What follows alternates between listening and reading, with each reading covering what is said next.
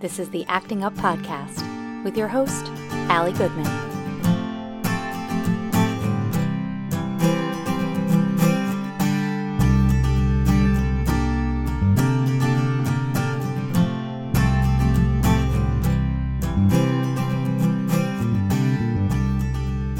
Hey, friends. Welcome to the Acting Up with Allie Goodman podcast, a backstage pass to the life of a working actor and mom raising a kid with special needs. This week was wild, mostly over the weekend. We attended a couple of different events, and I really am excited to talk about them because I think they will be beneficial for families and people in the future and also you know talking about inclusion and all that awareness and all that kind of fun stuff. So i'm super excited to talk about that coming up. And i also want to just sort of give a heads up.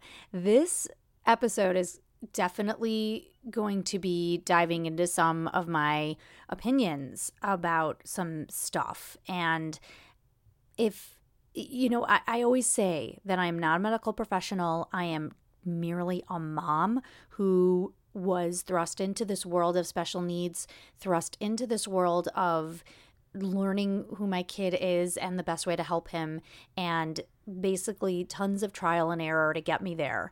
And I want to make sure that it's clear that while I walk you through my experience, that I'm never giving medical advice or, you know, any, you know, letters after my name type of advice. This is purely coming from me and my experience and what I've researched and learned over the time.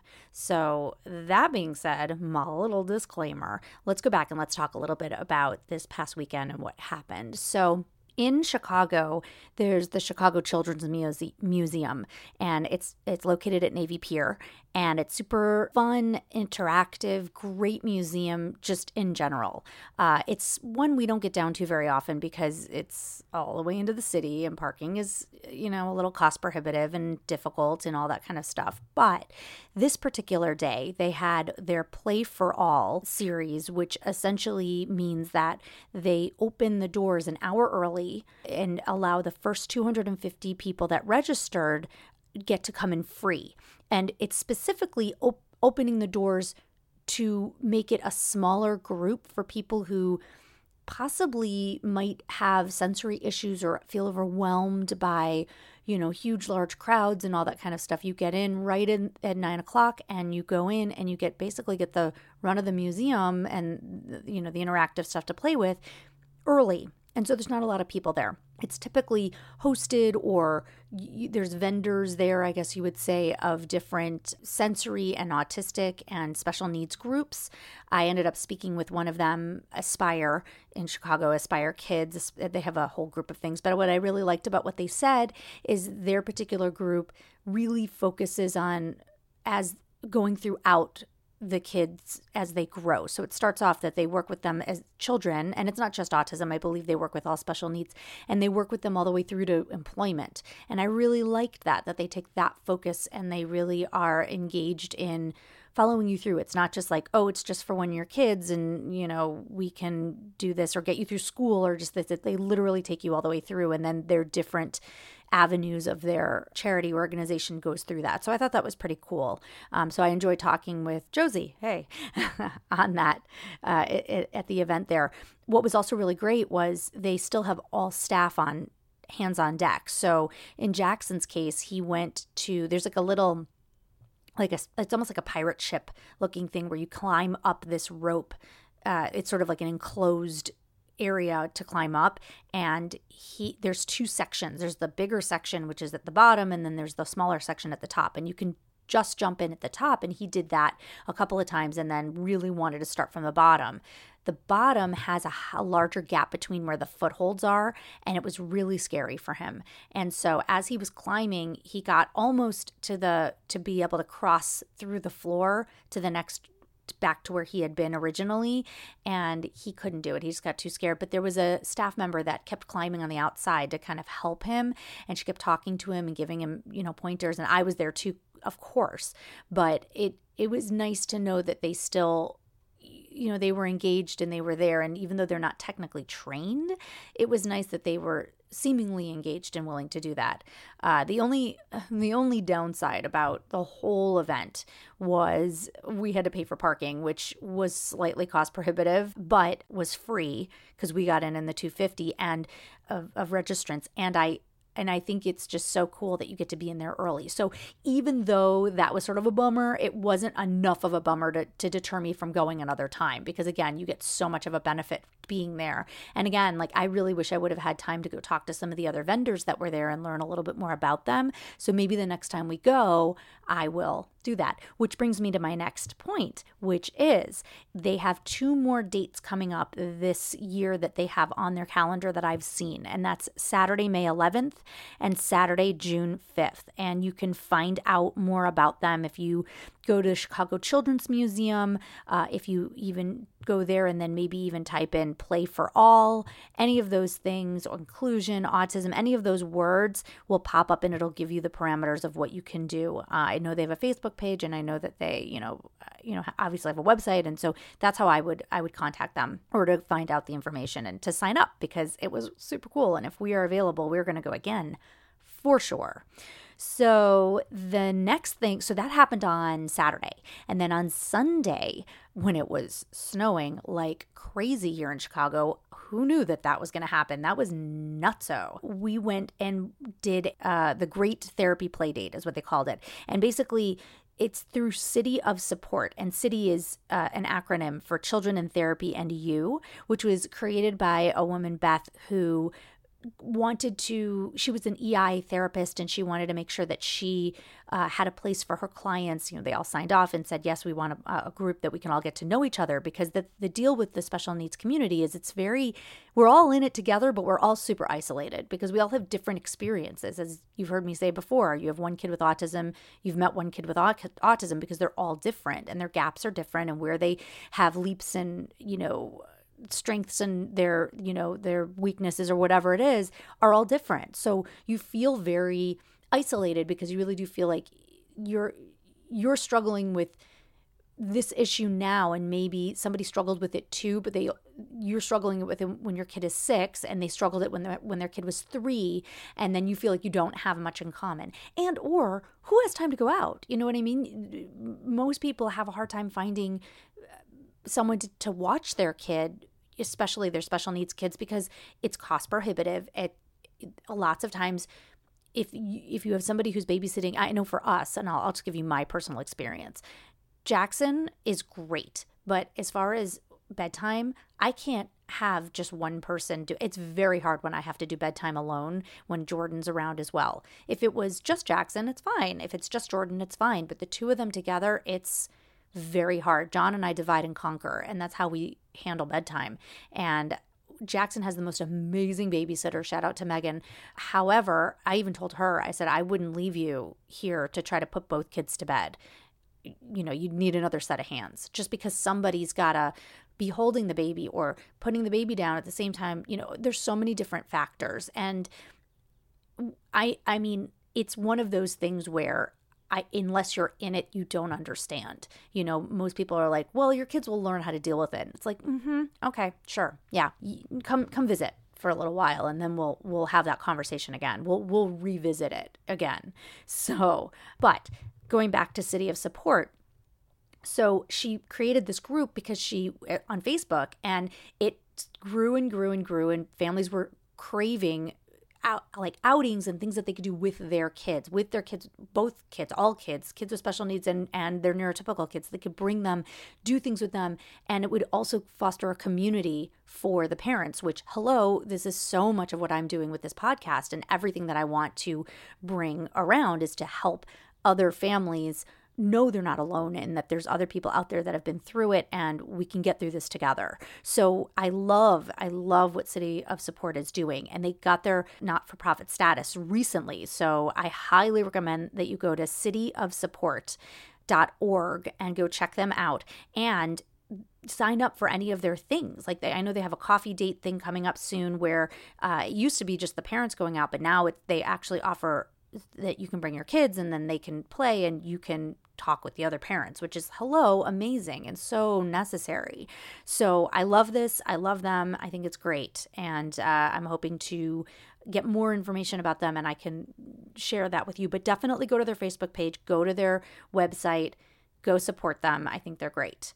Um, but anyway, so we went to that therapy play date and I thought that was super important because one it was at the place that jackson does his pt so that's actually how i first heard about it was through uh, carrie singer who runs jackson's uh, uh, PT. She's she she's the owner and she runs it. And she was saying, "Hey, we're doing this great therapy playdate. You should come." And so Jordan and Jackson and I signed up, and there we were, braving the snow on a Sunday to get there, which was actually great.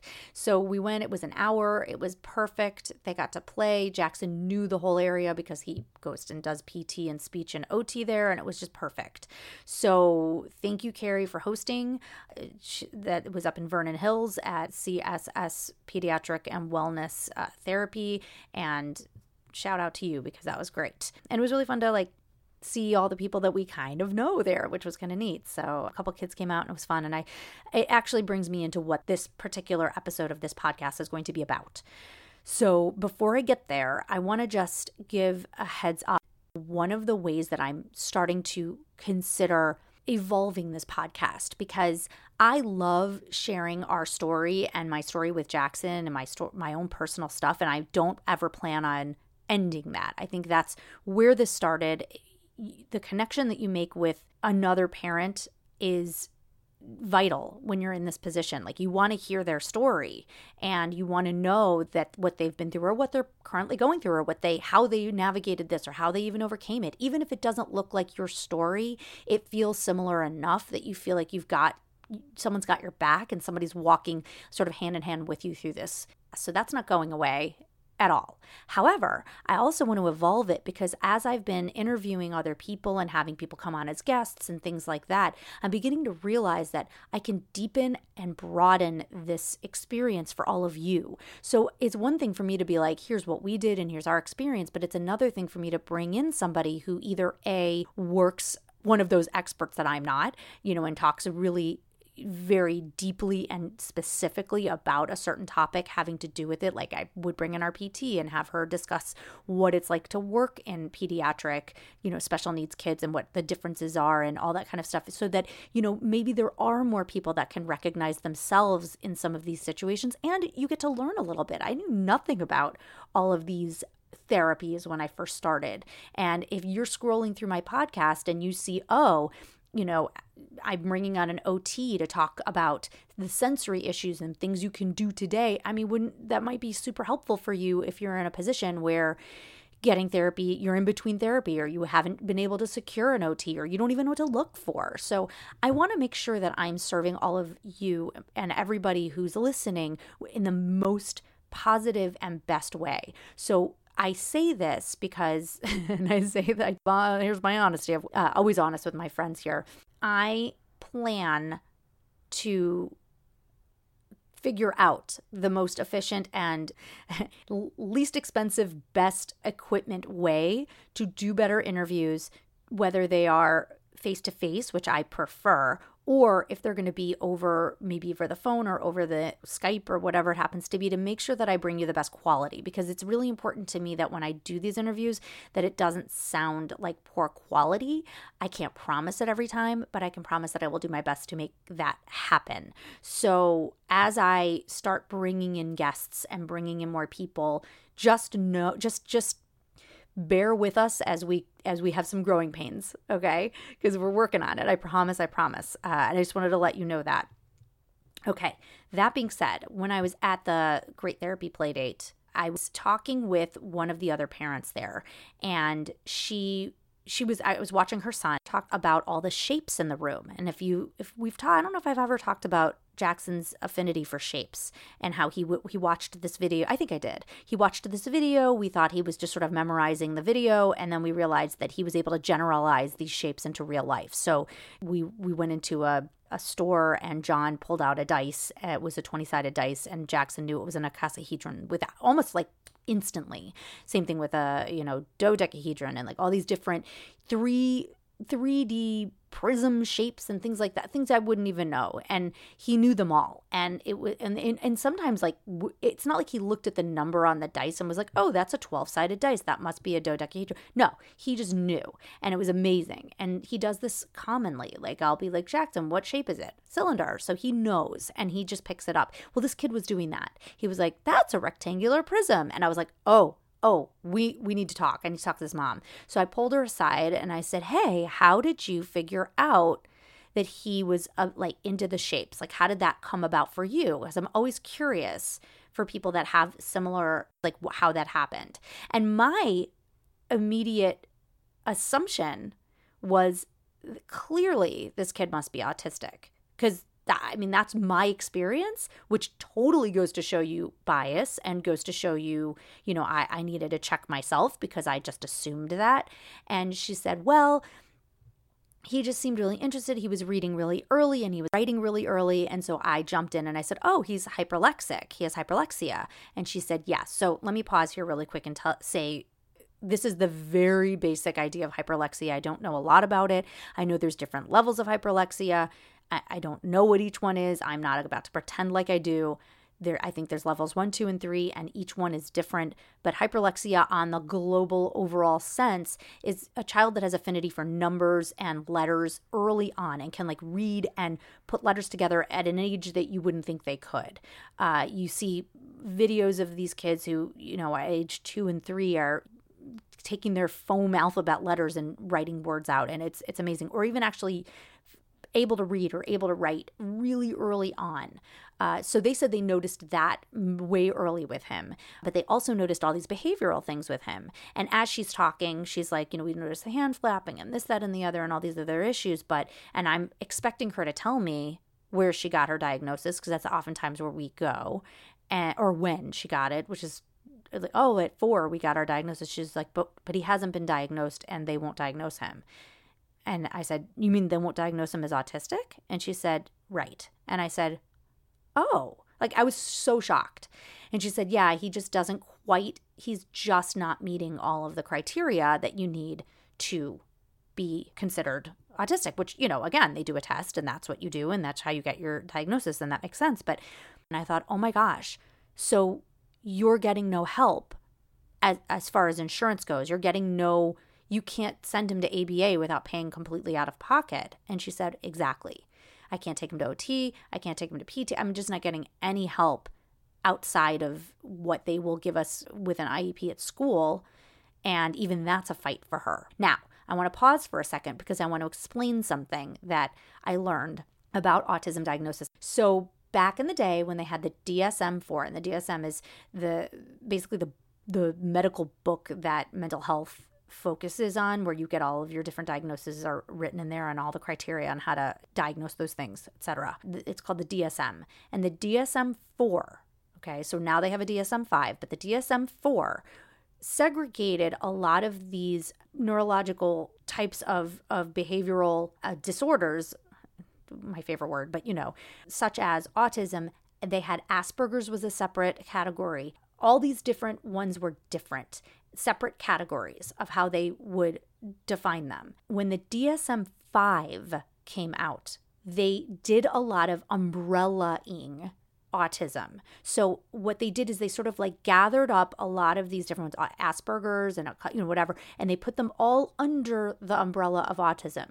So that umbrella. Okay, so it looked like we had this huge spike and rise in in autism when truly that wasn't the case. It really was just that we now define it differently. So the parameters were considered something different. So that being said, uh, there was, and that also brings up the idea that now that we have this more streamlined idea of how of what autism is, and then therefore how we then give supports often are the same. So I think what they, I, am speculating here. I certainly do not know people who worked on the DSM 5, and I'm probably deep down, it's probably something having to do with money and insurance changing hands. Let's just be honest. So that's that. But also, I think because the recommendations for a lot of these were the same as far as treatments or supports or therapies, it probably was just easier to label it all under the same way because when you go to a developmental pediatrician or you go to a therapist or whatever, they're doing the same supports, whether you have a diagnosis that says, you know, big A for autism, or you have a diagnosis for, I'm assuming, uh, Asperger's or PDD-NOS or some of these other things, the, the treatment looks the same. As, this is my opinion. This is my assumption. I don't actually have evidence of this. So just the disclaimer to let you know that. However, here is the thing. So we love ABA, and we, and ABA is applied behavioral analysis therapy. There's a lot of people who don't. There's been a lot of controversy about ABA. I've talked about this before. Our son loves it. He begs to go. Our clinic, we really appreciate our clinic. We think that they are doing a very nice job as far as the BCBAs that he's had. We've been very lucky. They tend to really care about him, and his team really loves him. And we do well. The, the therapists at the clinic love Jackson. So we've had a very positive experience. And Jackson loves being there and he loves getting help. And he's, he is improving. We see improvements because of the therapies we're giving him. Now, we're lucky because he he took well to ABA and ABA is covered by insurance. And here's the dirty part of this episode. When because ABA is a scientific method and because ABA is recognized by the insurance companies and you can get coverage for it, a lot of places can charge a lot for an hourly rate of ABA. And they do. So, what'll happen is when you're paying out of pocket, maybe they're going to lower that to the lowest amount that they can do. That's what happened to us for those three months in October, from October 2016 to December 2016. We paid out of pocket for the maximum minimum amount of ABA that would actually help Jackson when we first started because we had uh, Medicaid insurance and it was not being covered anywhere for ABA. So we, we could not get him help. So in order to, we drained our savings, we paid 15 grand and we, for three months, and we paid is the most that we possibly could for those three months to get him the help so that when January rolled around and we could buy a, an insurance off the marketplace that would you know whatever that premium was was certainly going to be less than 15 grand we figured that would be worth it and we put uh, our, our efforts into getting him his own insurance. Again, super confusing, but the point is Jackson has an insurance with his name and that's it. Nobody else has that insurance in our family. He's on his own insurance policy and that policy covers him for ABA and all of his therapies. And without that, he wouldn't if he were on my insurance, he would not be able to get he would not be able to go to this clinic, he would not be able to go to any of his therapy clinics that he goes to. We would be mm, possibly you know sol because uh, a lot of them have so many especially those with hmos have waiting lists up the wazoo and they don't they aren't even all around here because you can charge so much for aba therapy. So it puts it, it really does put a sort of a damper on the whole situation because it starts to look like a cash cow. I don't think was the point but it is how they make their money. So all of a sudden you go, okay, so no wonder all that everyone's push, pushing ABA because you can submit it through insurance. You can get the the the ABA clinics get a huge per hour that they can charge because it's going submitting through insurance. And it's it's it's a money making thing. So it kind of stinks but at the same time you just sort of like grin and bear it because you know that that's at least giving your kids some help. Now when you have a child that is not diagnosed with autism and cannot be then submitted through the insurance, like this child that I met at this this experience at this event, I felt so upset for them because th- he clearly need wanted needed could be use those supports. He could use all of them, the PT, the OT, the all of the stuff and I saw these lovely parents super harried because they're watching their child who deserves the same supports as my kid's getting. He's clearly in the same boat.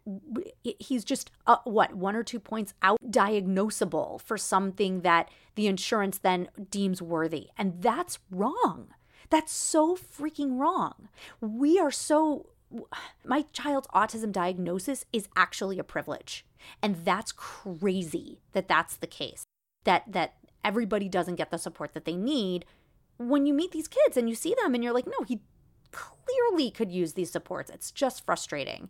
It just so happened this mom was also telling me that uh, in the she's she's a she works in a district that's I would say very affluent, and in that district everybody has an IEP or a five 504 I think is what it is where everybody has you know supports and help and whatever and you can get that. But when you have a diagnosis of autism or a specific diagnosis that's doctor you know it's this particular thing and it, we can submit it through insurance you get more supports you get more help through the school or you can petition for more help and more supports through the school because you go oh boom here it actually says autism on this prescription pad that somebody handed me you know or on my report it says autism so i get more help.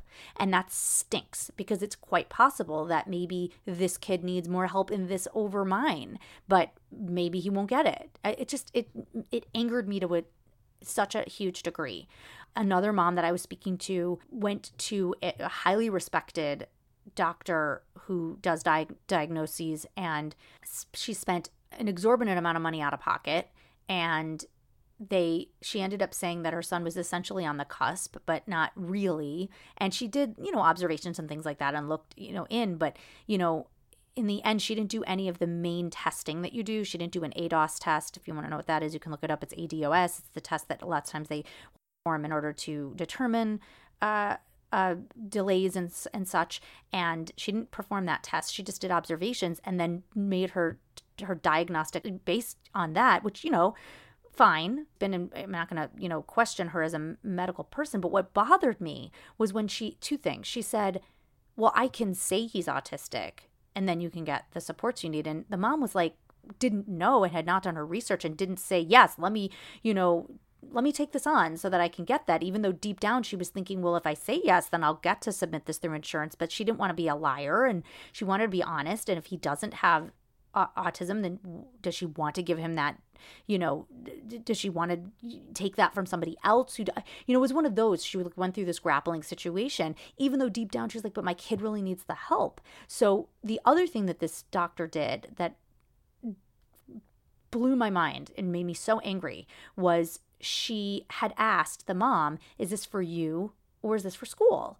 And the mom said, uh, well, it's for us because she wasn't thinking like, oh, I need this. She, the kid was in a is is in a program at school and it's fine and whatever, and didn't understand the legal ramifications or like what she was asking. And and nobody explained it to her because we're new and you know parents are brand new to this and they don't know and they don't know the questions to ask because we're thrust into this and you don't have time to do the research in, in advance. You don't have the time to ask all the questions and find out the specific things you need to know. So this poor mom said yeah it's for us.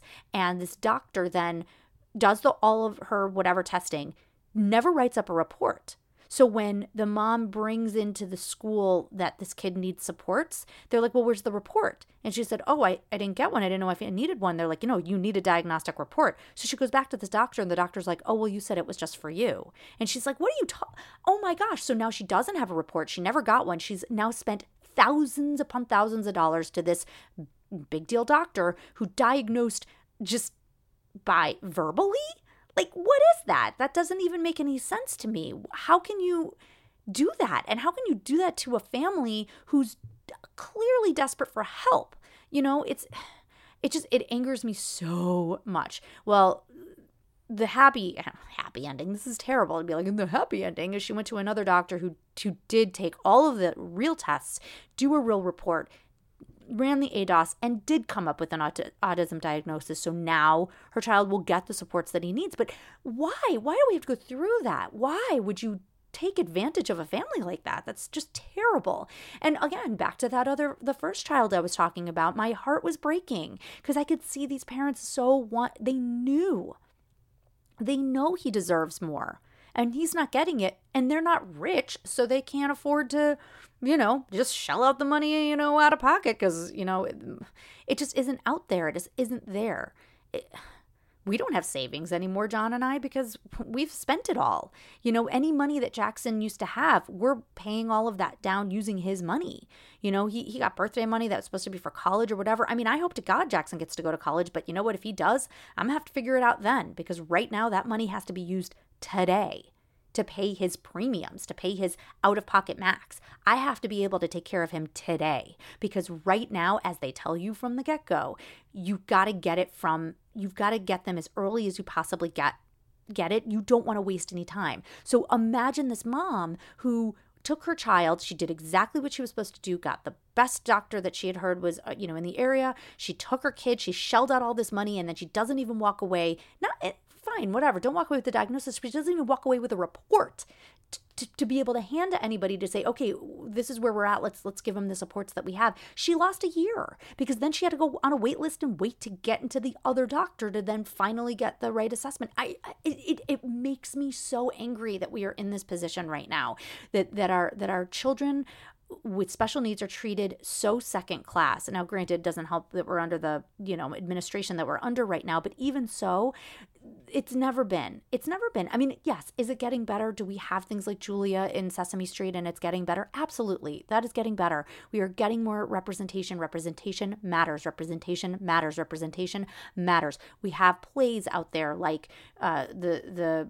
the curious uh, case of the dog in the nighttime. Like we we have important things that are starting to come up. We have shows like Atypical. We have shows uh, that like Parenthood that really showed you know the the the earlier stuff because usually you'll see stuff with like adults or you know like the good doctor where it's more adults and whatnot but there they, there is more awareness coming about and that is amazing awareness is great but we need we need things to be happening now like we need there's a oh gosh, there's a really cool cartoon that I saw that I I, I, I wish I, I, I wish I could find it and maybe if I do I can maybe somehow post it into the notes uh, uh, underneath here. But if not, just suffice it to say there's a whole bunch of kids and there's a person in a wheelchair and there's steps and the person in the wheelchair s- says to the person in charge, "Hey, you know, can you put out the ramp?" And the person in charge says, Well, let me get these other kids up the stairs and then I can lay the ramp out for you. And the person in the wheelchair says, Well, but if you lay the ramp out, then we all can use it and nobody has to wait. Everybody can use a ramp you know and and the whole point behind that is uh yeah hello like why why wouldn't you why why is it thought secondarily so th- and that's the same with our kids. Like we're we're we're thrown in a place where we have to advocate and we have to fight for them. But at the same time we're we also know that there's so much good that is coming out of awareness and as weird as it is as bizarre as this is to be like, yeah, autism has really rose, it's rising and growing and whatever. In a weird way, it did kind of throw it into a little bit more of the mainstream, which is great because I do think that that helps. Another person I read an article about, which I thought was really awesome, who's actually autistic as an adult. There's a lot of people that were going around getting really frustrated because Target came out with a weighted blanket series, which was great, except that a lot of neurotypical people were buying these weighted blankets. And therefore, those of us who were like, I have a kid who would really use that because it's the most affordable one that's out there right now and seems pretty popular, they're always out of stock and we can't seem to get it. And we, John and I would joke about it every time we'd go to Target. We're like, well, there's no weighted blankets here for, for our child or whatever. And like, oh, all the neurotypical people had to, you know, because it's so trendy. But this autistic adult had me look at it in a different light. And it was like, I don't I have no problem if everybody wants to buy a weighted blanket. Good, because it'll bring the cost down. More people, great, make it trendy because then more people are interested in using them, and then that makes it more accessible for all of us, and then more places are making them, and then it's not this cost prohibitive thing to go in and get it because it's now more regularly out there. So we don't have to fight for the things that we need or have to, you know, do a GoFundMe to get a weighted vest or a weighted, you know, because those things are now more regulated, not even regulated, but like regularly in your stores. A great example of that is Cat and Jack uh, coming out with a sensory line in Target. Uh, that's amazing because every kid can wear tagless clothes. Every kid can wear a sensory, you know, sens- sensory sensitive style of clothing, but kids that have super, you know, hypersensitivity can't wear all clothing. So now all of a sudden you've made it more open for everybody and then everybody can use it or everybody can use the ramp or roll up the ramp or however they have to do it you know what i'm saying and like so that piece of it i'm very grateful for because it is becoming more regularly out there and aware in, in, in our world and i think that's important i still submit that we are dropping the ball for the kids that are falling through the cracks and as grateful as i am that jackson has had the privilege, and I will use that word 100%, the privilege of having an autism diagnosis, I'm grateful for it because he's getting the help he needs. Because we wouldn't be able to help him more as much as we do otherwise. We would be reliant on only the stuff he would get at school because we wouldn't be able to afford anything else. And thank goodness that we are able to help him more and maybe hit him early enough in the diagnosis to really try to help him you know navigate this world a little bit better and make it easier on him however he needs to regulate and become a part of this world or his world or however it works for him. And let me just go back and say one thing about ABA and I'm sure I've said this before but I'm I always want to reiterate this. If there's ever a day that Jackson wakes up and he says to us, I don't want to go to ABA. I don't like it. I don't like how they treat me. I, you know, in any way that that means, you know, that's not just like, oh, I'm cranky and I don't want to go today. Is it like we all do with school and whatnot? But if he literally is getting to a point where we can see that it is negatively affecting him or something bad is going on there, I will pull him out so fast and I will tell you all, all about it because I do not believe in putting him through something that is not happy for him. He loves it right now. So we continue because I think it's actually beneficial for him. Look, even if he wasn't learning everything he's learning there, and he's learning a lot, but even if he weren't, he's happy. And you know what? That's really my job is to is to help him be happy. If he's happy, I'm happy. And that's it. Whew. So yeah, that's my uh, that's my story, and I'm sticking to it today. So yeah, be aware as you talk with your friends or you meet people or whatever, especially those that just just keep an eye out because you may have friends who don't have a diagnosis but clearly want some help or need that support. And just because they don't say my kid is autistic because they haven't been allowed to make that formal diagnosis doesn't mean that their kids don't also need supports and help. So be aware of that. Keep that in your mind and um, continue to be the awesome allies that you are. I Really appreciate it. And, uh, you know, I hope this helps. Thank you all so much for joining us on Acting Up with Allie Goodman. I just want to tell you how important it is that we continue to have these conversations. So please reach out and follow me on Instagram, Facebook, and YouTube at Allie Real to Real. That's Allie, A L I R E A L T O R E E L. Please share this podcast with anyone you think might need it.